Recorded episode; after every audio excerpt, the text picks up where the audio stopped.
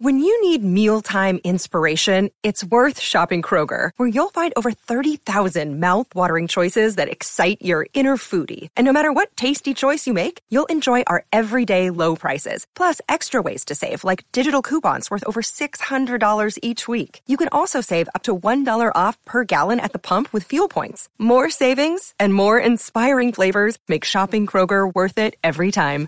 Kroger, fresh for everyone. Fuel restrictions apply one. You missed you missed the big 700 by by one guest. I'm sorry. And um, that's all right. Yeah, that's what it is. Nothing I can do about it. Uh, for everybody listening in the future today, it's Wednesday, February 9th, uh, 2022 at 2:08 p.m. Eastern Time. Dr. Pam Popper has been on here once before, and I actually can say the the when I get when I get like a certain kind of feedback from more than one person, like if it's a couple people in the same group and they say the same thing, you can never really take that at face value because you don't know who's just saying it because someone else said it. But in the comments from in the comments uh, on the phone with my mom, and then someone who just watches the show that's friends with me, and I text them. Three different people said that the episode made them hopeful. So hmm. take from that what you will. So I thought that was cool. But before we dive into another uh, podcast that spirals into World War II analogies, Dr. Popper. Mm-hmm Please introduce yourself. Yeah, well, I'm Pam Popper. I'm one of the co founders of Make Americans Free Again. We're the people with chapters in all 50 states now and uh, growing fast right now, faster than we did in the beginning, which is interesting. As things loosen up, we're growing faster, and I think we can talk about why that is.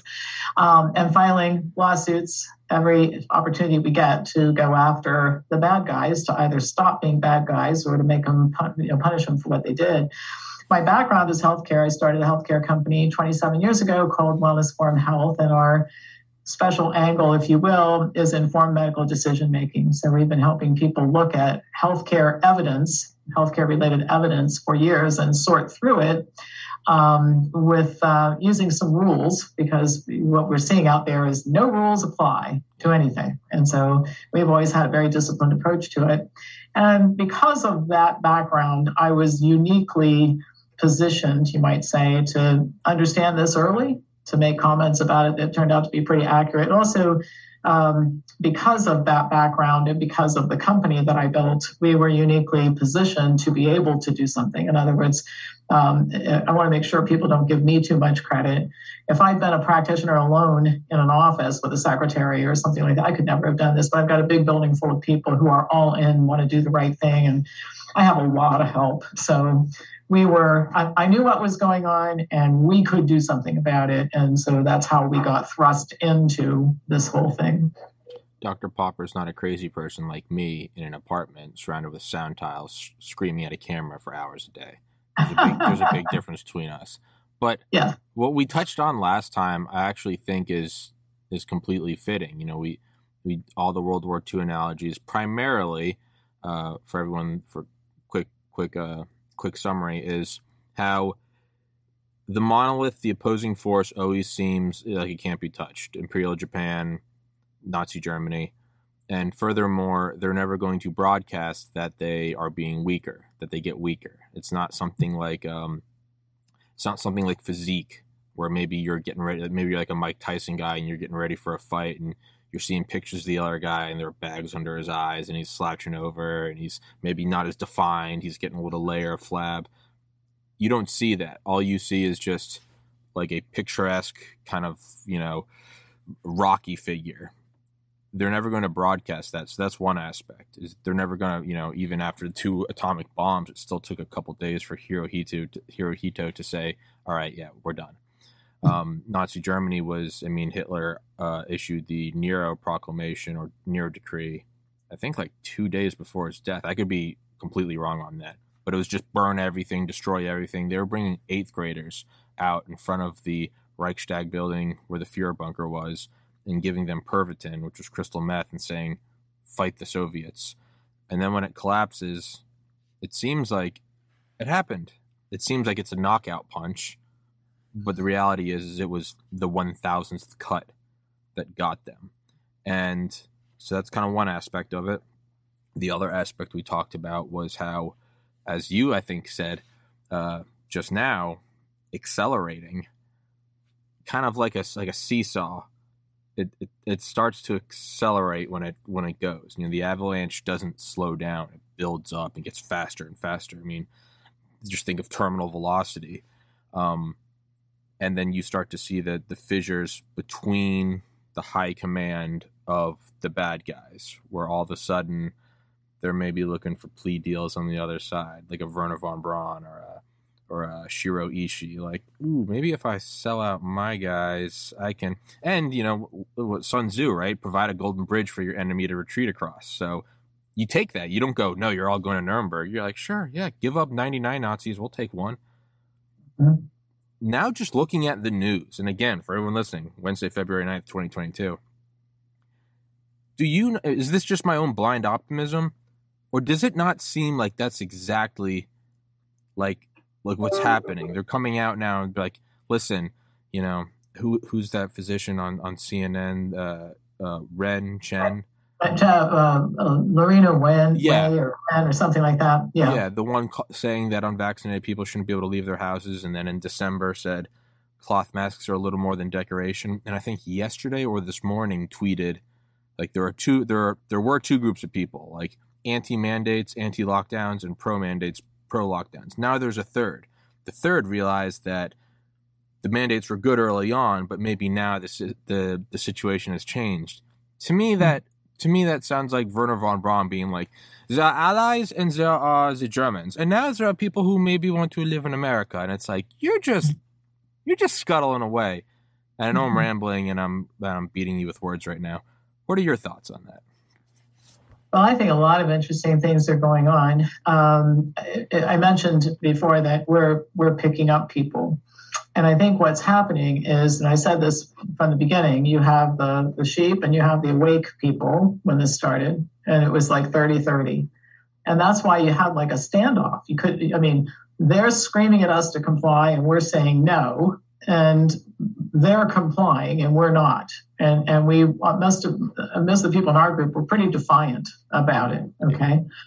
Then you got this 40% in the middle, it's a bystander population. What's happening is those people were never going to be recruitable by the sheep. They could only be recruited because if they if they believed all that stuff, they would have bought into it. They didn't. So so we're we're picking up that middle population. But Another thing has happened that I think is interesting, and I'm watching this um, on the news, actually, the mainstream news. I'm trying not to watch too much of it; it makes your head hurt. But, but um, I thought that it was incredibly telling that Bari Weiss on the Bill Maher show said that, "Hey, we did everything we're supposed to do. I used Clorox on my Pringles cans, and I mean, she must have been a lunatic, but she got a standing ovation for that." And um, Bill Maher, since then, has been talking about this in many of the same terminology that we use, right? So that's one thing that I think. And, and then you mentioned this this terrible human being on CNN. Um, speaking of which, what happened at CNN is really interesting. So Jeff Zucker um, apparently left, he says, because he was having an affair with somebody who worked there. I don't think that's it at all. No. I think that what happened is their ratings are, are below floor level. I mean, they can't go on like this and be viable. Um, who they brought in is Robert Malone, a billionaire who t- t- contributed to Trump's campaign, who said we're going to bring CNN back to being a news station that, that stands for something.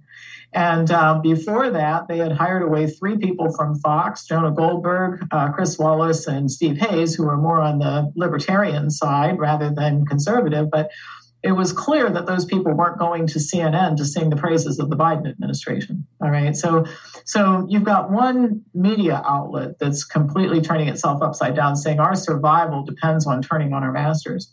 The New York Times subpoenaed a uh, Freedom of Information Act for Hunter Biden's emails.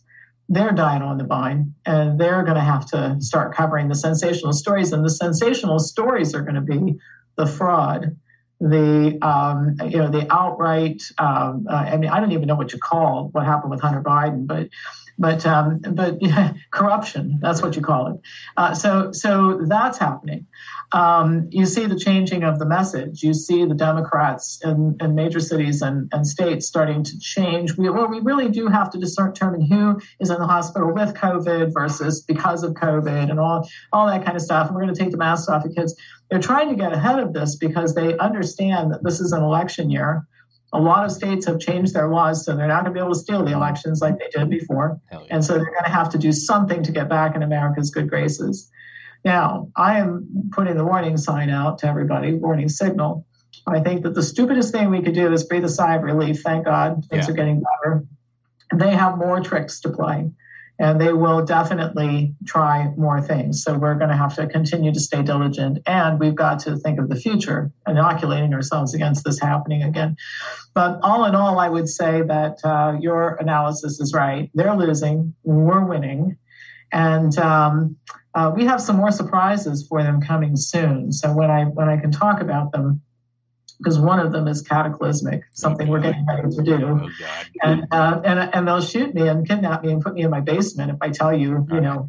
Uh, but but I'll come back and tell you. So so what's happened is uh, as they're getting weaker, organizations like us are getting stronger. And so I wouldn't have tackled this thing that we're getting ready to do a year ago. I wouldn't have thought that we could fund it. Number one, we can now. And I didn't have the bandwidth to do my part of it to make it happen, which I do now. So, um, so we can take on more. They're getting weaker, we're getting stronger, and that's going to be a lot more fun, I think. Oh yeah, no, it's. But I'm with you to sort of, uh, to sort of go back to what I think is probably the most important thing you said. Do not give up do I I've always hated when you you know you'd see a team winning in like the Super Bowl or something, and people would be like, all right, well now they're just running up the score. No, you're at the super. You're at the altar. It's the end of the mm-hmm. season. Slaughter them. It does not. It, you know, if you don't like the fact that I'm running up the score, how about grow a pair and stop me from running up the score? To me, that's my logic. Is destroy. Let's lay off of them. There. No. What did what was Eisenhower saying to the end? unconditional surrender. Will you will keep doing it? We Truman didn't even authorize the second. He just said drop them until they're finished. He just said mm-hmm. keep going, and then he called off the third. Go until they're finished. Don't. We're not going to island hop. We're going to go to the mainland, and we're going to bulldoze your entire country. Unconditional surrender. And to right. me, that's what it is. And not only that, I mean, it's been what seventy-seven years, and we still have bases in Okinawa and, and Iwo Jima and Ramstein, Ramstein, Ramstein, don't just beat them, neuter them, destroy mm-hmm. them, because what they did is so unconscionable. It's not just, hey, you're going against your enemy and you won and then be a grateful winner. And when you look at a Pearl Harbor or uh, an Auschwitz, or you look at people being gaslit into taking something they don't want to take and they're forced to take because they have to keep providing for their family and then they're paralyzed or have a heart attack or their kids have heart attacks and then you're made to feel like a plague rat because you won't do it and you're censored and you're yelled at all the while Pfizer's laughing to the bank you don't just finish the game you then rip apart their team from the top down and demolish their stadium that's mm-hmm. my logic on this and I think a lot of people and it's I get it it's tempting you're tired you know, you don't want to sprint the last mile of the marathon. It will come back. It will 100% come back. World War One ended, quote unquote. It ended. And we all went home and we said, hey, Germany, you guys can't make any more weapons. We went to this great book called Arms of Krupp, and they said, hey, you guys can't make any more weapons. So they started making like spoons and wagons. All the while, all throughout, they had these secret facilities where they were still researching artillery barrels, new uh, new rifling so they could shoot farther. And as soon as the as soon as Hitler came into power and was like German might, that machine it was turnkey, turned right back on, and the machine mm-hmm. came to life. And like like something escaping a vaccine, they escaped 19, 18, 19, and they came back more lethal than ever. You have to mm-hmm. wipe it out with Clorox and a flamethrower. And this is kind of deviating from like my normal message of where I'm just like, guys, you know, let's just do the right thing and love everyone. But what's what's going on, what has been going on, has been so disgusting and so absurd that it has to be you you have to push them to the edge and then push them off the cliff and then build hmm. a fence on the cliff. This is the only way forward, and I think a lot of people are very. Again, I get it you know, cheering. The mandates are over. Hey, they're they're backpedaling. Look, we got them on the run. You know, people are like, look at Trudeau. He's worried. Good, great. I gained like seventy pounds after my brother died. Eight years later, I've lost about fifty of it.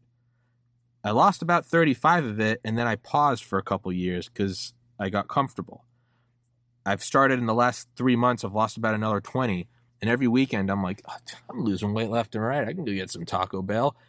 and I just cut myself off at the knees. I'm like, you can have like one Chick fil A sandwich as a cheat meal, and then it's back to chicken and broccoli, fat ass. Like, I'm not going back. Cut it down to the end. Am I am I getting what I feel across correctly? And I hope that's yeah. what other people are feeling. Like, you know, put the nails in, screw the, you know, bury the coffin, and then and put the metal grate over and yeah, absolutely. That, you're you're right on track. And um, we have to make these people pay for what they did. Yes. And um, and we also have to reorganize a lot of things. Like what's happened, uh, I think what's going on with the FDA right now just shows, and, and it's, it's a terrible thing, but it's a good thing because it shows how much that agency needs to be wiped out and restructured. Okay, so I've been talking for years about this, you know, $2.6 billion the drug and device makers give the FDA, and everything gets approved. Okay, but they go through the charade of having a, an expert panel and some arguing back and forth, and they don't get the raw data. They get what the drug companies want to show them, but but they act like they're paying attention. And then last summer, they approved that Alzheimer's drug that has no benefit, it, it, zero benefit. Three, and the panel voted 100% of them not to approve it. $56,000 a year it costs. And the FDA just said, no, we're going to approve it anyway. So some panel members quit. They said, why bother? I mean, what we're just decorative, right? So why bother? All right, so so then you speed ahead, and they just approved the Moderna vaccine, took it out from the EUA and approved it without any panel. This is the second time they've done something like this. It's why what let's why why are we even bothering to go through the charade? We know what's going to happen, right? And so, so at this point in time, and then of course the, the they wanted 80 years or something to release the Pfizer data. What would a regulatory agency? Why would it want to withhold that information from the public? Because they helped Pfizer cover up all the expected side effects and all that kind of stuff of the of the vaccine. So, so I think at this point in time, the FDA has has has shown its true colors to the place where um, I don't think many people who think uh, believe that you can just leave it alone and say, well, now that this is over, this is over. And we've got to do something about these career bureaucrat, bureaucrats like Fauci. And by the way, one other thing, I don't know if you saw this, but they're starting to throw him under the bus. A press conference, White House press briefing, somebody said, Did you see that study from Johns Hopkins that says that the lockdowns were harmful and didn't do anything and all that kind of stuff? And she said, Hey, that wasn't us. That was Fauci's idea. So, yeah yeah, yeah, yeah. So we got to we got to get to that little criminal and, and make him pay for what he did, and um, and, and make it unattractive. And, and of course, I think a lot of people want jail time, and I'd like to see them in prison. But I I think that it's more important to take their money away. In other words, we have a, a, a huge number of people who went to prison rich and came out to their billion dollar fortunes or multi-billion dollar fortunes that's ridiculous you know? Um, i think i think having them outside and poor is much superior to jail and keep their wealth. So and many of them have done such heinous things that even if you took all of their wealth it wouldn't be enough to make whole the people who they damaged so yeah, I, I, and I'm not coming from a vengeful standpoint. I'm coming from a because uh, uh, and one good thing about the position I'm in, I just want to clarify this for everybody. I own essential businesses. I have suffered no financial loss other than what I have chosen to invest and make Americans free again. So I'm not damaged. I'm not coming from the standpoint of they hurt me yeah. at all in any way, shape, or form. I am standing up for all the other people who they hurt because I can and because I have a loud mouth and because I'm not afraid and because I have a platform and because I have the wherewithal, like I said before, to do something about it. But um, I, I'm not, I don't have a chip on my shoulder because they did anything to me at all. Well, I think that is uh, perhaps now the second most important point you've made is you cannot come at it from a vengeful place because if you defeat the enemy, and then you march through the country, burn the villages, kill the fighting age men, and rape all the women. The hell are you? Right now, now you're just the top demon. You, sure. I mean, Dresden was horrific. Uh, you know, the fire bombings of Tokyo were terrible.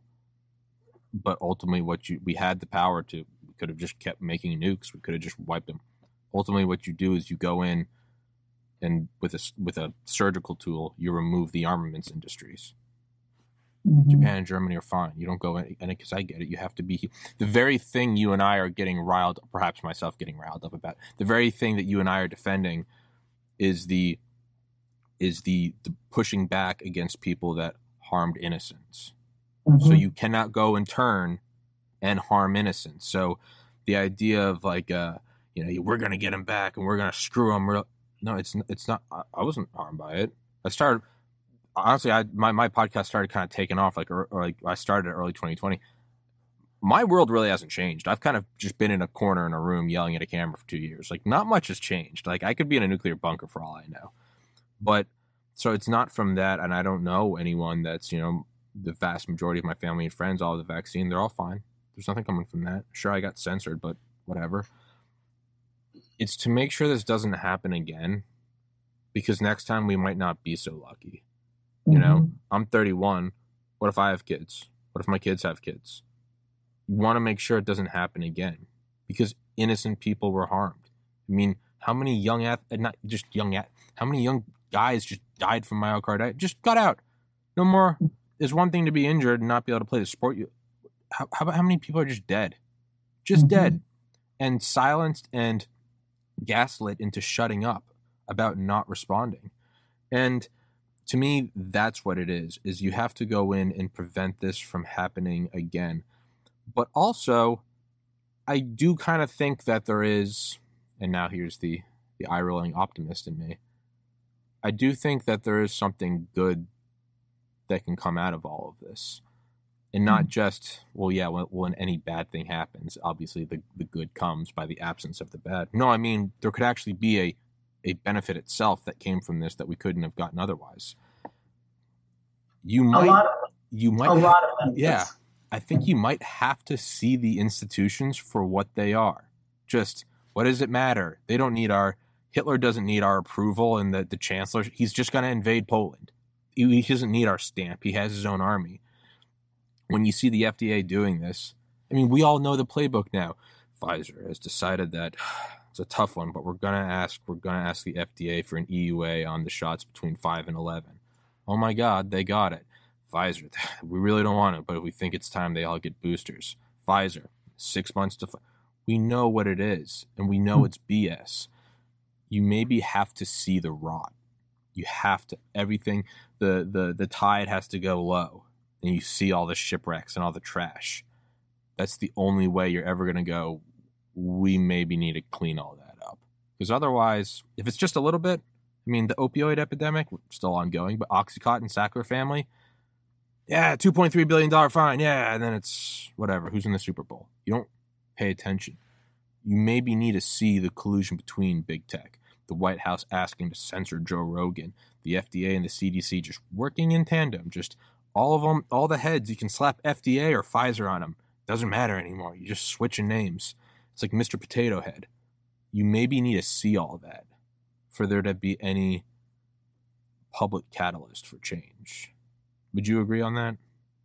Yeah, I think I think so, and I think um, uh, another area, in addition to the drug companies and the regulatory agencies, which is horrible. I mean, there is no, there are no regulatory agencies. We just have business partners at this point in time. Um, and then tangential to that, you have these people like Gates, who is not medically trained and has nothing to bring to the table except his opinion about something. And the only reason anybody listens to him is because he's a multi-billionaire. But um, but the other thing that's happening is the schools, the the exposure that the schools are getting. Um, I am filming a video today for uh, Friday, and uh, I, I, can't even believe this happened. These, this uh, couple was called to school because their 12 year old tried to commit suicide. When they got there, the people told them, the school officials told them that the child had tried the day before as well. And what had happened was she, this little girl had um, uh, said to a friend she likes playing video games, and um, the friend said, "Well, that's the thing that boys do." And um, so she wanted to be big and strong like a boy, and ended up telling this girl, and it got to the attention of some guidance counselor who called her in, and she had all kind of posters on her wall about transgenderism, and the little girl found that kind of fascinating. She's twelve. And um, so this guidance counselor decided this little girl wanted to be transgender and um, had secret meetings with her for months without the parents knowing about it. and said that she wouldn't tell the parents, but she told other kids in the school about it. And the kids started bullying her because she, the guidance counselor had helped her get a, a, a gender neutral name and all. I mean, it's just the most horrendous thing you've ever seen. And by the time the parents got there, a police officer was there who worked for the school who said that the child had been taken to a behavioral center and uh, it was the school doing this. The, the, parents have completely lost control of their child. They're suing the school system, obviously, right? And um, an attorney, this, this was an article in Epoch Times, an attorney um, uh, who is representing this family said, This is the most chilling thing about it. This is going on all over the United States this law firm is so busy they can't represent all the people who need help. That's how much this is going on, where kids are being chosen to be transgender and the school gets involved in all this brainwashing and everything, and the parents don't know. They're claiming there's no notification requirement to the parents. And, um, and so, you know, first of all, it was the masks, and then it was the critical race theory, and now we're on to the transgender LGBTQ thing where we're going to take 12 year old little girls and turn them into boys and the, the parents said that, and, and the reason why they told the little girl they were going to keep it secret was because her Catholic parents would never go for this. So we got to keep it between us. So, I mean, it, it is so horrendous, I can't begin to tell you. And the reason I'm bringing this up is I started saying in 2020, you got to get your, your children the hell out of these schools. All right the social distancing, the incessant hand washing, thinking that you're going to kill grandma, wearing masks and quarantines scares kids. And they're losing IQ and they're becoming incredibly unhealthy and they're terrified. And teenagers are bedwetting and they're afraid to leave the house. And um, I mean, child psychologists are, are speaking out about this, saying they're ne- they've never seen anything like the kids in the condition that they're in who are going to them. Okay, so then we have another school year coming up in 20, uh, you know, in 2021, and I say, get your kids the hell out of these schools because they got 122 billion dollars to continue this stuff. And about that time, the critical race theory started started coming out, and the parents are screaming and hollering and finding out that Marxist teachers are teaching communism in class and all that kind of stuff. And now here we have this, right? And so, so my point in going through all that is at what point in time, you're a parent, do you watch all this and say, you know what? That Pam Popper can be a radical person, but I'm starting to think maybe school isn't a very safe place to send a nine year old. Okay? Yeah. Because the, and, and the problem, I've been speaking out about this for a long time. The school considers your child their property once you deliver them there. That's why you've had these cases where um, they vaccinated kids without their parents' permission. There's a lawsuit about that in California. They don't have a mature minor doctrine in, in California. Some states say that kids can walk in and get a vaccine without their parents' permission. Well, that needs to change. But in California, this would be a violation of the law, and they did it anyway because they don't really think the laws pertain to them when it comes to doing what's best for children. And we all know that who knows what's best for children is school officials and health officials, not their parents, right? So anyway, it's just another example of something where it's parents are waking up and saying, you know what? We have got to protect our kids. And in order to protect our kids, we have to keep them the heck away from institutions that are out to destroy our children and do it behind our backs. Like we may not know until my kid tries to hang herself in the bathroom that there's a problem, right? So, um, so anyway, that's it, the withdrawal from school is the biggest it's ever been. The homeschool movement drew, grew more in the last two years than it's ever grown in any two-year period since it became a movement. I think that's a good thing. I think all of this is a good thing. I think what happens to these children is a terrible thing, but I think that the turning it all upside down and just like you said, there for everybody to see. You can't ignore this anymore, you know. Um, and uh, that that'll be good. And, and then I think the changes in the media. The media has collapsed. They will now save themselves by turning on their masters. The government is collapsing. They're going to try to save themselves by turning on each other. And I sit back here and I say to myself, if I'm just really patient and I raise money and I'm really strategic about what I do and I strike at the right times and the right places, we'll get they will we will accelerate them turning on each other. So that and, and then that's how it really comes apart. Everybody is going to want to make a deal. That's by the way, that's why the whistleblowers are coming forward. Sure. Tom Renz has had quite a few of them, and I think part of it is if I help you, maybe I won't go to prison for knowing about it was going on. I did nothing about it or actually participating in it going on and doing, you know, that sort of thing. Build a golden bridge for your enemies to retreat across. It's yeah. all or nothing is not the best, is not always the best tactic. It's right. sometimes you need it. D Day, Dresden, Tokyo, Hiroshima. But things like Operation Paperclip, you know, um, uh, what was the uh, Operation Alsos, and um, I can't remember the, the other name of the, like the intelligence committee. It was like a temporary committee under the OSS, but they were needling away at this really mm-hmm. like all spring 1945. It was starting to come down, and then all of a sudden it's let's put demolition charges on that beam, that beam, that beam. We don't need a whole wave. It's, we just you know take it down like Jenga. Um, mm-hmm or I guess the opposite of Jenga, trying to purposely bring it down. But that example you you you went through it, it beautiful not a, it's not beautiful it's obviously horrific but i mean i think it's beautifully pertinent in that that's just one example. I don't i don't have kids. Me and all my brothers are adults. It doesn't so that's not that's not pertinent to me. I only knew some of that. But to me that's just like okay now there's this whole other ocean of people that are being affected by this. And at a certain point, sometimes it needs to come home. Sometimes mm-hmm. it needs to, it really, it hammers away. Well, we don't need it. I'll get to it tomorrow. I'll get to it tomorrow. I'll get, I'll clean the shower next week. I'll clean the shower. And then one week you're in there and you're like, is that, mo-? you're like, oh God. And it's all right. You put the mask on and get the bleach and you're like, all right, we're going to war with it. Sometimes you need it to get so bad that you snap out of it and it wakes well, and I'll tell you something else about it getting sure. so bad is you probably heard this: the enemy of my enemy is my friend. Yeah. Okay. So another uh, child case I won't go into too much because I covered the other one, but but uh, this was a situation where a nurse practitioner didn't like what the parents were doing, called Child Protective Services, and this guy's been involved in politics and the whole nine yards, and he's a very very conservative. So all the way over here to the right.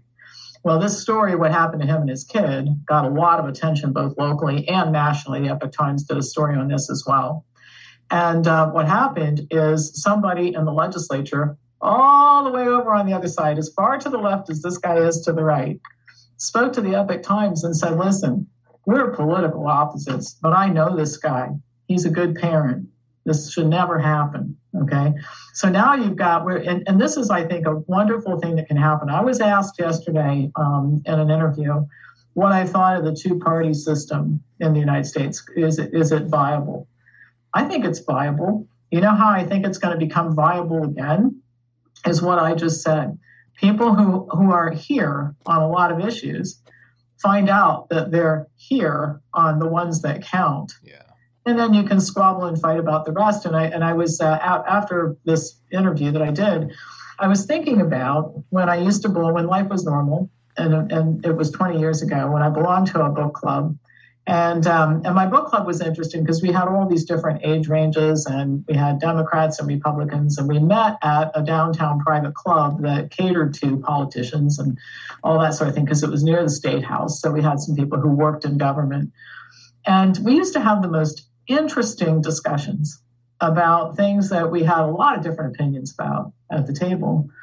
And, um, and I would say that over time, we learned from each other and we all probably modified our views on something to some degree, I, I would say. Okay. Um, and that's, that is how the two party system used to work. And that's how it's going to work again. And I'm seeing it as the, as the, as our meetings grow the types of people coming and the political ideologies they come from or, or are running away from that's another thing that's happening um, are quite diverse. And um, and so people who think differently about things are starting to come together because they agree on the important things. This what happened to these children? Nobody thinks that is a good idea. Democrats don't republicans don't um, I don't know any what any except for the communists and the crazy people. I don't know anybody who thinks that's okay uh, watching Fauci and Walensky misrepresent information. I wrote an article on Walensky's reporting on that mask case. Did you hear about this? She had the, the CDC sponsored a mask study or did a mask study in Arizona. And uh, I'll just give you a couple of points. I mean, I wrote a three page article on it, reference. But um, the bottom line is that this is the if this is what the CDC is capable of, we need to disband that agency because they actually it was supposed to be schools in Maricopa County. The number of schools included in the study was more than there are in Maricopa County. That's kind of interesting. Maricopa and included County, again. Yeah. yeah. So when the cohort is bigger than the cohort could possibly be, well, we got a problem there, right? and then um, the the school years started at different times. So you're you're talking about the cohorts aren't aren't you can't compare apples and oranges, right? And uh, and so so anyway, Walensky, the the head of the CDC, she must have done hundred interviews in which she said that this study, which was so fraudulent, you can't believe it. There were 50 things wrong with it, and, and you wouldn't have to be much of a scientist to figure it out, actually, if you read it three and a half times more likely to have outbreaks in a school unless uh, as opposed to kids that were not masking all right? So definitely masking is the thing you need to do. And she repeated it and she repeated it and she repeated it. And i wrote listen there's three or four things that could be happening here. One is that she didn't read the study and they gave her talking points which she repeated on air all day long. That's really bad Okay. Another one is that she does not know how to read the medical literature, and she could not have arrived at the conclusions that this lowly naturopath in Ohio could figure out. That is really bad. Or she read the study, she knew it was fraudulent, and decided to cite it anyway, thinking that nobody would ever read it. That's really bad. I mean, there is no conclusion that comes from this other than this is terrible. This is a person who is not qualified. She's either not qualified to hold this position or she's a criminal and shouldn't hold this position. And um, I wasn't the only person talking about it. Other people spoke out about it too. And she's never been called to task for it. And so, um, as these institutions start to fall apart, um, and, and, and it is becoming less um, politically incorrect to criticize them now. Um, they can they can massage the language like that Dr. Wen does all day long, but I think thinking people know what's going on, you're in trouble. You guys are trying to change your messaging. You're trying to get to the place where um, there will be less consequences for what you did by making nice with us right now, and that's just not going to work. So, anyhow, it's uh, it's an interesting time to be alive and to watch all this stuff happening. I'll tell you that.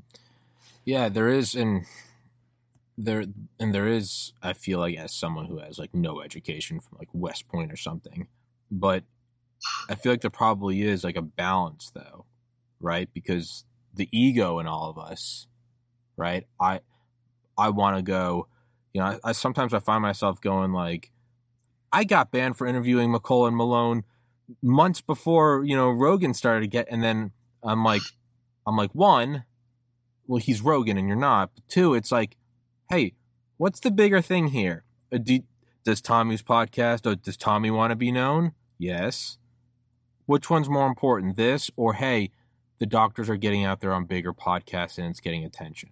And I have to pull myself and go, reel in a little bit, buddy. This isn't this isn't you. Get them out there, and I know you want to grow your podcast and turn it into a viable business, but at the same time, get it out there. And there is a bit, you know, how much of us want to go, hey, uh, maybe the mandates weren't right. You want to jump at it and go, yeah, I told you so. You were and the ego comes out and it wants to and it wants to jump on it. It wants to go for the neck.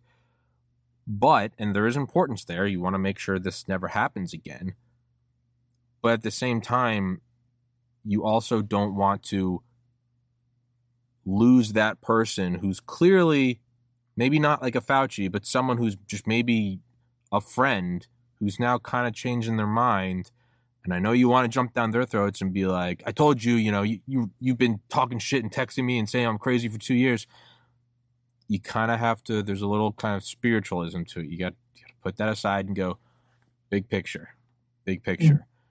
Mm-hmm. We want to make it from fringe to censored to okay to you want to make it the main thing now to say, yeah, you can question what's going on. It's it's you let them in. Don't sit there and go, told you as much as you want to. There is like a balance that you have to go, hey man, maybe in a couple years you can say it over a beer, like, fucking told you so. But right Well, now, that'll all come out. That'll all come out. The early adopters of this theory that you and I talk about all the time, that won't eventually come out. it will. And it's going to come out this month. I, they're going to be the beginning of Oh, it. God. I'll tell you. Oh, I'll tell you why. Oh, All right. So, so here's again watching all this stuff that's going on. So you know, last week Facebook lost what a couple hundred billion in value. Twenty six billion, I thought. Yeah, it was, it was huge. Uh, Zuckerberg lost a lot. I mean, he's still a rich guy, but he's not in the top 10 in the world. He lost that stature. We did it. And uh, they took, and it's the first time their audience is going down. Right. Mhm. So they're now the social media is starting to go through the same thing that the networks are. They're starting to lose people. All right. So um, here's a here's a prediction. So on the 21st of February, Truth Social goes live. Mhm. And I was in a meeting yesterday talking about this because we we have to talk about. I mean, I'm still running a business here, and then Make Americans Free again has become a business to a certain extent. So we're talking about what are we going to do and how are we going to do it. And one of the things that we've had to do, and you've had to do it too, is when we started getting censored, then we have to post here, there, and everywhere. Mm-hmm. And every one of the things that we've looked at is all of these different places have unique audiences, so you have to keep doing it. There's no consolidated place like it used to be. If you were on YouTube, Facebook, and Twitter, you kind of that was the universe, right?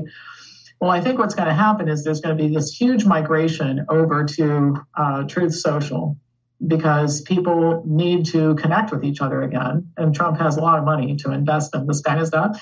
And he hired Devin Nunes. There's a great interview on Epoch TV to watch Devin Nunes talking about. They made a deal with Rumble, and Rumble offered Rogan $100 million to come over. Yeah, that's Trump's people, right?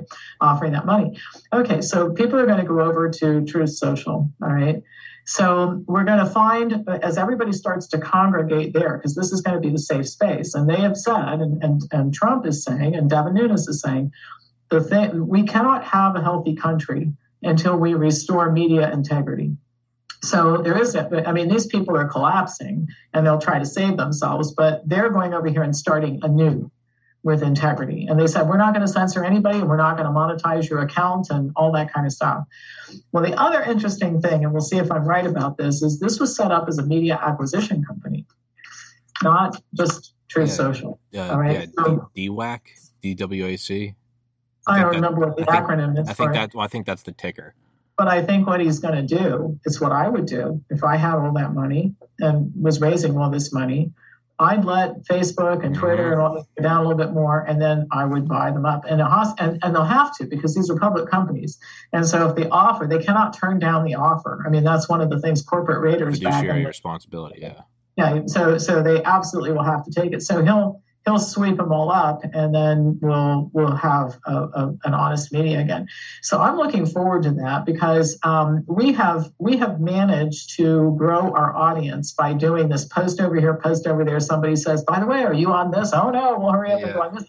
Um, it takes my my person in the office who does that spends probably the better part of half a workday throughout the week doing that because there isn't a central location. And I think that that will eventually go away.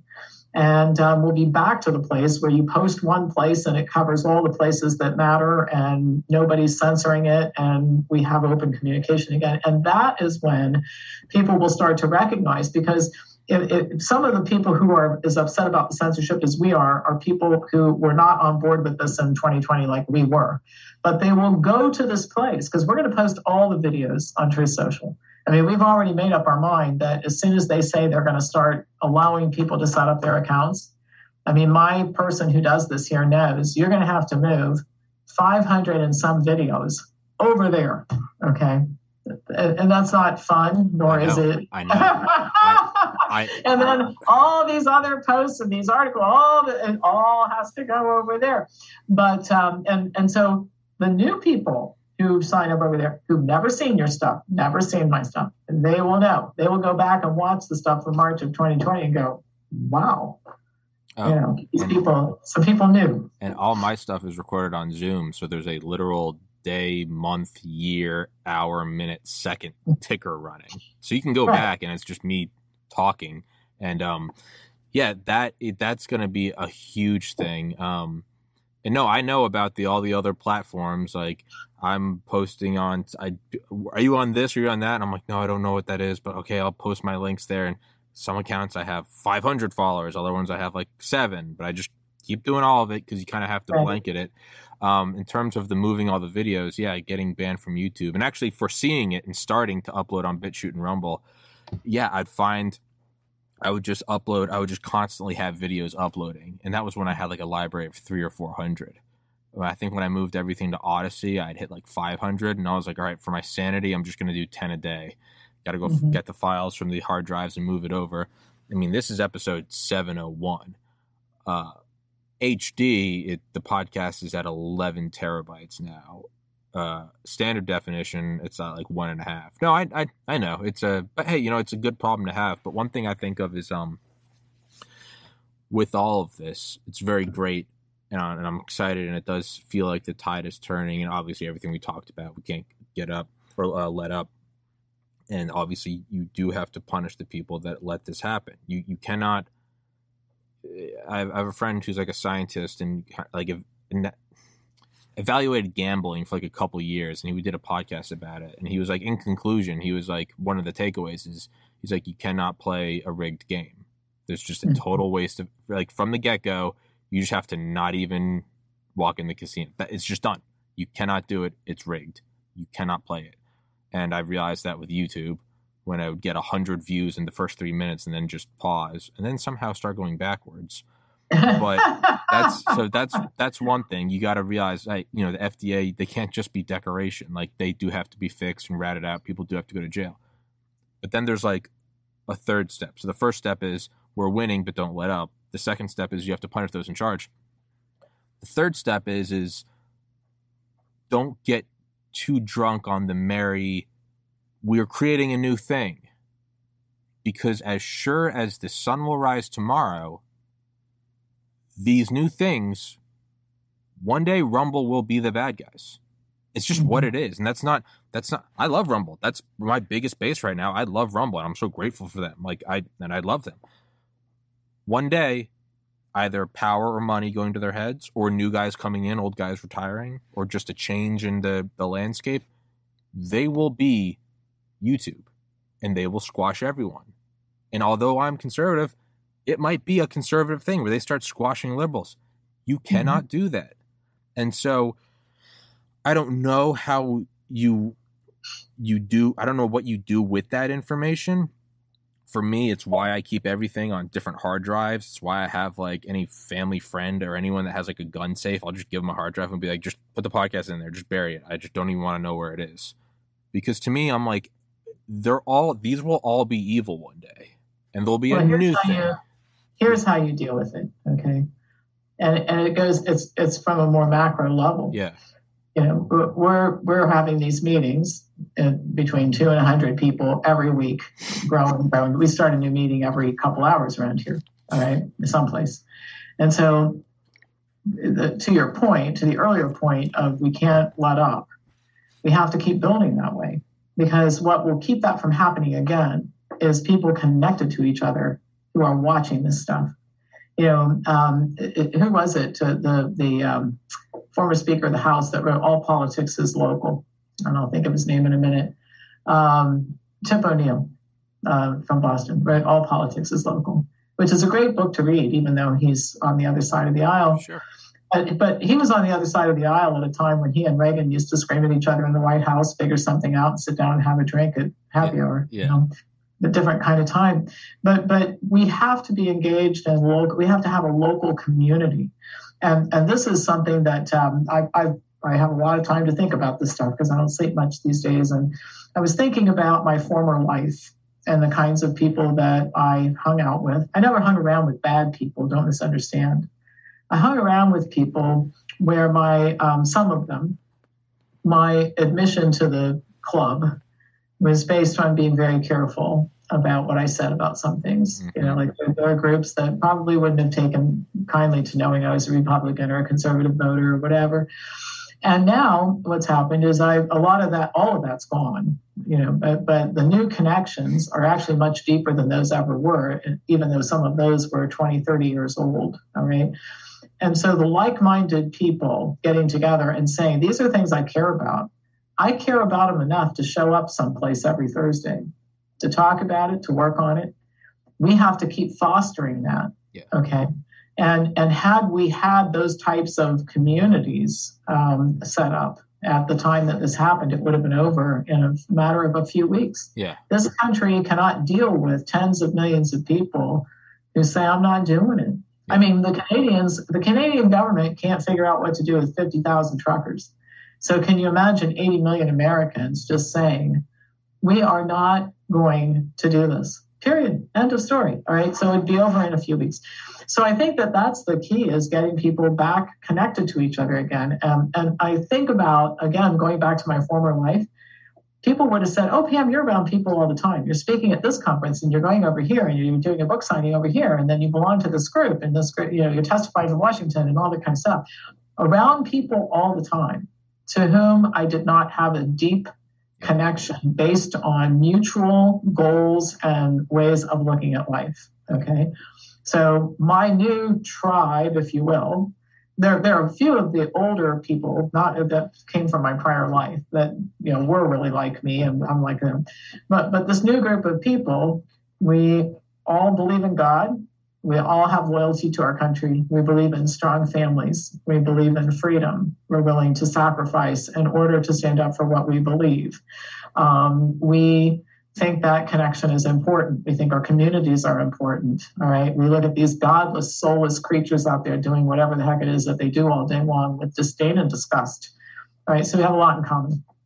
We grow that to 80 million people, and that's how we inoculate ourselves against something like that happening. Because if Truth Social and Rumble go to the bad side, 80 million people can start something in 14 nanoseconds. Yeah. Okay. Yeah. Yeah. You think about it. I mean, it's just, it's just astounding what you can do, and um, and I think I know that that uh, I'm onto something because I've said this for a long time. What did they not want us to do? Congregate. Yeah. Oh yeah. That's the, thing. That's the thing we have to do. Then. Yeah. Congregating is the thing we have to do. We have to continue to defy them in that way. Oh yeah. No, it's um.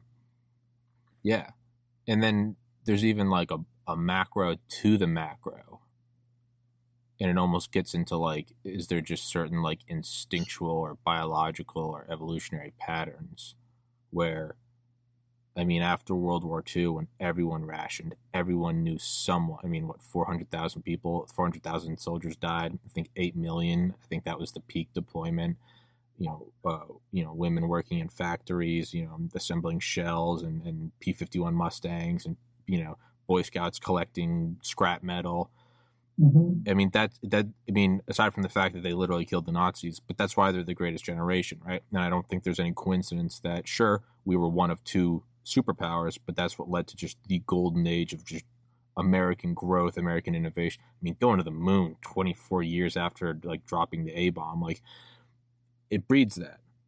But mm-hmm. it might even be just like Rumble and Truth Social will one. I don't say uh, maybe will. I just I just think it I just think it's the nature of things.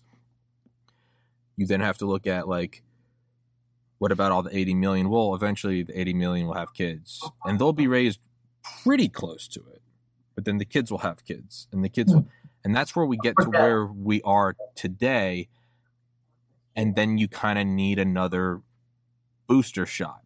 Maybe mm-hmm. not Nazi Germany and Pearl Harbor, but maybe you need mandates and you know clot shots and censorship before everyone goes all right hold on and we build this big thing and it will be golden years and the next generation will carry it out 75% as well and then the next and i don't know maybe 77 years from now so what 2099 there'll be a new thing where everyone's going you know what guys you know what we've strayed too far we've strayed too far and that might just be it which just means we have to play our position right now weak men make hard times. That's where we are right now. Let's just deal with it and let's move forward with it. Um, and but to me, it's you almost have to become aware of the bigger things, like you know, like like I mean, I was too young, but I mean, like Howard Stern going from this like rebel from the, the very little I, I generally know very little about him, but from like the rebel kind of like hardcore everyone wants to censor him, like Marilyn Manson esque, Opie and Anthony esque, just, you know, gonna do whatever anyway. The crotchety old men don't like me. To now him doing like podcasts and him saying like get the vaccine or like you're an asshole. Like, yeah, sometimes the government does need a censor, and it's like, dude, what happened? It's like Rage Against the Machine requiring uh, vaccine passports. It's like, guys, you are the machine. You need to be aware that we can always say, I'll never become that. You know, Rogan might say, I'll never become Howard Stern. Maybe he won't. Maybe he's disciplined enough.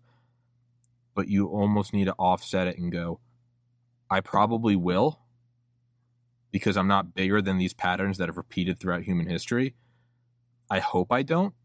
I probably will become that. And if I do become that, I'm never going to inform you that I've become that. I might be blind to it myself. You just have to remember I'll probably become that, and you'll need to destroy me and become your own thing. One day I hope to be Rogan, and I'll know I will succeed if one day I go beyond that and I become an out of touch delusional asshole. And people go, dude, do you remember when it was cool? And then something else will rise. You almost need to be aware of that. Like I can't fathom fathom me like like Colbert, like watching Colbert doing like the vaccine dance and just me being like, dude, I'd rather blow my head off than watch that again. But and then I think of like me getting banned from YouTube and doing a podcast above my parents' basement or above my parents' garage, like interviewing doctors and screaming about how this is like the rise of Nazi Germany. One day, someone will take one of those episodes and put it by whatever I become, and they'll be like, you know, don't grow old. They'll be like, this is a terrible example. And that will probably happen. As much as I can't think about that, it will probably happen. It doesn't have to happen. Doesn't have to. No, it doesn't have to, and it hasn't happened uh, with with everybody. Sure. No, um, sure. One of my one of my colleagues who didn't go to the dark side is almost ninety years old, and uh, still has scientific objectivity, which I appreciate greatly because so many of our colleagues. We were talking about it uh, over the weekend. Actually, we, we were on the phone talking about how sad it is to watch our colleagues essentially destroy what they built by becoming uh, by exposing them to being totally discredited which is what's going to happen to them you know and uh, but but not everybody did that and and we you have to watch yourself all the time i mean i'm 65 years old and um, i became a better person as i got older and i think that um, uh, what i would say about age and money is they make you more of what you are right? So if you're a good person, you'll become a better person. If you're a generous person, you'll be more generous. If you are, if you have um, a dark side, it will come out in in uh, great splendor. And so I think what we're seeing with these terrible people in charge is that they, if you go back and look at their backgrounds, like Kamala Harris and Joe Biden, mm-hmm. There's never a time you can point to that they were good people. Okay. Joe Biden misrepresented his college record while he was in college. Okay, it's not like it's not like he had this great period of time where he was okay, and then he went to the dark side. Oh. Kamala Harris started sleeping her way to the top when she graduated from college. She, her, you know, she mm-hmm. got uh, she was having an affair with that guy who was the mayor of San Francisco, who was sort of like the Democratic kingpin out there. And and from all accounts, she was really smart. She didn't need to do that. It's a shame that it happened, but but the bottom line is that you go back and look at all these people who are doing these terrible things. There wasn't a time when they were bright lights and they were on the right side of everything, and then they went bad. It's it's that they were they always had these tendencies, and as they gained power, they became more of what they were. And I think the same thing is happening on the other side. We have seen some amazing demonstrations of heroism from people who would have told parents who would have said, I was I never could have visualized myself being on a YouTube video that goes viral or on internet viral. I never thought in a million years I'd have the courage to show up at a school board meeting mm-hmm. and tell people what I thought or to pull my child out and homeschool. So you're watching it happen on both sides. Both sides are rising up and the good guys are showing more of how bad or the good guys are showing more of how good they are and the bad guys are showing more of how bad they are.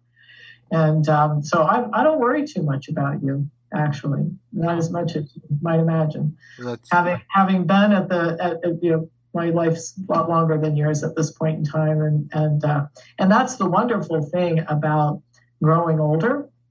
People say, "Don't you wish you were 40?" Only if this brain could be in the 40 year old body, because I don't want to go back to any level of stupidity that I had at an earlier time, right? So, um, so I think the good guys will stay the good guys, I think that the I think that when things are operating right in our country, there are checks and balances. And what happened is the checks and balances went away. And the reason they went away is because we just got really complacent in our country. We stopped paying attention. And, um, and we were due for a wake up call. And we're darn lucky that these people pulled the trigger earlier than they thought they were going to, because all the planning documents indicated this was supposed to happen a few years from now. And they didn't really have much uh, strategy for dealing with things going wrong. So we, we lucked out this time. And the likelihood that we would be lucky like this a second time is not real great. So we better learn our lessons. We need to become diligent citizens. And, and I'm looking at myself, I, I would say, I always thought that I was doing great as a citizen because I read about candidates and I voted. Oh, yeah. I watched the yeah. news. Right. Yeah. So that's, but that is a tiny piece of being a citizen. You know what? Right now, I am a fully engaged citizen. Yeah. All right. And I'm very interested in what goes on at the local level and in my school system, even though I don't have kids in school. I'm interested in what, uh, I, I, don't want to run for office, but I have a great deal of interest in being engaged in local politics. I think the next level is no, no. I used to think I was engaged too. I was like, I watched the news on this candidate versus now I'm emailing candidates and I'm like, hey, would you like to do an interview with Dr. McCullough or George Fareed? What can I do to help your platform? I know that you got to be able to back up your points with vaccines. Do you want some FaceTime with whoever? Stuff I never thought I would do in a million years. I think the next step is is people like you will run for office. And whenever I bring this up to people, they go, "Ah, nah, that's where I draw the line. I'm not. I'm not a slime ball." For a long time, yeah, if you wanted you wanted to run for office, you probably were a slime ball. But now it's kind of the next level of like no one wants to be a politician. And it's kind of cool to get it's, it's cool to say dude no i don't want to do that. But now you're that's why i think you're seeing so many military guys joe kent in washington state mike durant the black hawk down pilot in alabama. Mike durant's got like a wildly successful business. He doesn't need to step away from that. But he is because they're starting to look at it like i don't want to run for office. I don't want you know i don't want to be the career politician. But they're like dude I mean, what did what did Trump always used to say? And I know I like Trump. A lot of people listening to this probably don't. That's fine. It's just an example. But he always used to say, if you looked at videos from like the 80s and 90s, say, I don't want to do politics. He'd be like, I have a great life. I'll only ever do do it if it feels like no one else is stepping up to the plate. Mm-hmm. And like, I don't want to do politics. I have my beliefs, but I'd much rather play video games and talk about UFOs. The reason mm-hmm. why I am in overdrive doing three episodes a day talking to doctors is because something's going on and and I have to act. And when when it goes away and we do win, yeah, I'm going to take the the foot off the pedal of COVID and politics. I'm still going to stay involved. I've learned a lesson. Like I don't want to do this all the time. A lot of people that don't want to run absolutely need to run.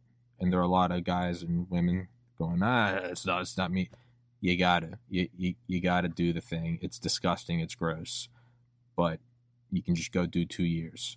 I think that's, that's the way it should it's, get rid of the career politician. And in my case i really don't want to run for office for a variety of reasons but where i think i can be helpful is in a different realm. I think that as this all unravels there are going to be some people who will be called upon to um, donate an enormous amount of time to mm-hmm fixing some of these problems in healthcare. I have a lot of expertise in that area. Um, I have huge libraries of information. I have a, I have a lot of stuff that could be very useful in figuring out what we're going to do with these agencies and what kind of healthcare policies we should uh, we should have and how the government should be interfacing with the medical system and all that kind of stuff. We're, we're clearly going to go the direction away from socialized medicine and all this stuff because, it, as it turns out, this wasn't much fun, the socialized medicine version where they kill people in the hospital and all that.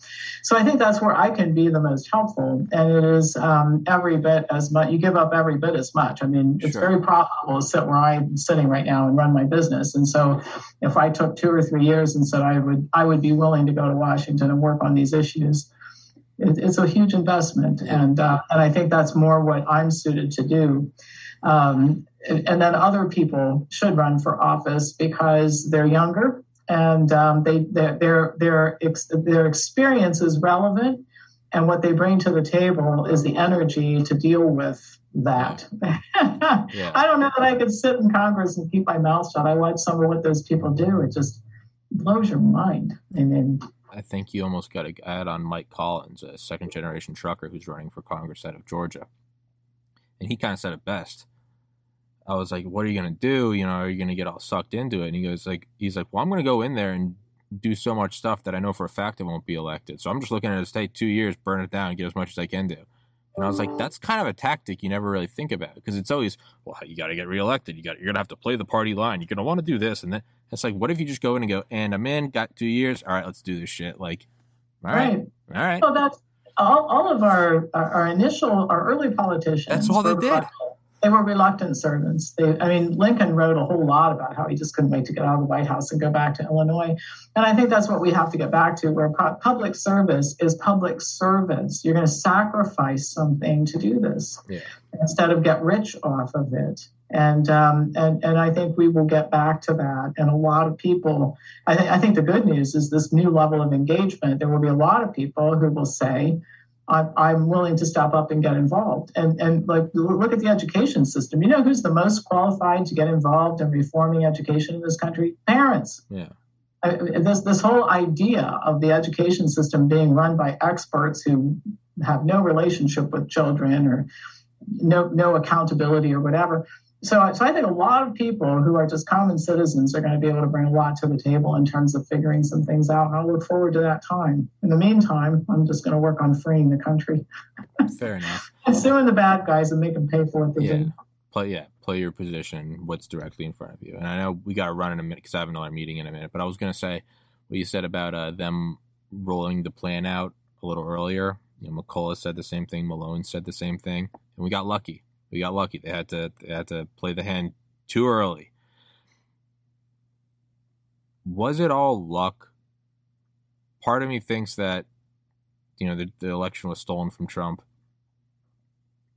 I mean, did do you think he forced? Maybe I mean, maybe it's not that he's some grand chess master. Maybe it is luck. Part of me feels like he sort of pulled the curtain, pulled the curtains down. Maybe just his very presence in the White House and the way the left just foamed at the mouth. Mhm. But it almost seems like he made them launch their secret weapon a couple years before it was perfected. I don't know that he he actually cognitively did that, but I think it happened. And then I think what happened is they thought they made him go away, and they thought that they'd succeeded. And instead, you know, that one one of the things that you learn by my age is never underestimate your enemies. yeah, And I think that they've underestimated him for a long, long time. And I think that, um, first of all, his popularity is still a big problem for them. yeah. And I think that what he's doing with the media is an even bigger problem for them, even though it, it would eventually destroy itself anyway. It's already started Yeah. destroying itself. The media has, but, but um, so uh, you know, things come out for the best usually, and um, and so and humanity and God always wins. hmm Always. Always. In the, in, in the long term, right? Yeah. No, So, yeah. so um, they they they were forced to they were forced to do it early. They weren't really ready. We'll capitalize on that, and uh, and I think we'll put this to bed once and for all, uh, at least during our lifetime, and then hope that for maybe we don't like what you said. Maybe we don't have to face this for another seventy years until the third generation starts And forgetting again. what we all went through, Yeah. and they'll be reading books, and people will be saying in 2099, How did that happen? This is just like COVID 19. or Look at the parallels. I just read this book by Pam Popper called COVID Operation, and God, that, that, that's exactly what they were dealing with, Yeah. right? Oh no, they'll look back, and not only that, but will, but before that even happens, they'll be like, "How did that happen? Yeah, How did they end up at that point?" And right. they'll look back and they'll find videos of us going back and looking at Nazis and going, "I see how it happened. Maybe there's a benefit to that. Maybe it starts repeating, and they're going, "Hey, it can and will happen." again." Earlier, earlier in the yeah, game. maybe, we- and maybe yeah. that's the long term evolution of humanity. But Well, as soon as I get my next strike ready, I'll call you. We'll do another podcast. I All right, cannot as soon as we do it. I cannot Yeah. wait. I'm so Yeah, excited. I love having you on. You're a brilliant person to talk to. Dr. Thank Pam Popper, thank you so much. Um, I'll email you when it's up. Uh, send me any links you want. Um, I'll put them in the description. And this episode actually gave me hope. So thank you. I need that. I need that bright lining. I can't go full it can't everything can't be an analogy with Dresden and Hiroshima and Auschwitz. Like sometimes it has to be silver linings. And uh, so well, this you. was a good silver linings discussion. We'll do it again. Beautiful, absolutely. I can't wait. Thank you so much, Miss Pam Popper. God bless. Recording God bless America. Stopped. Stay safe, everybody.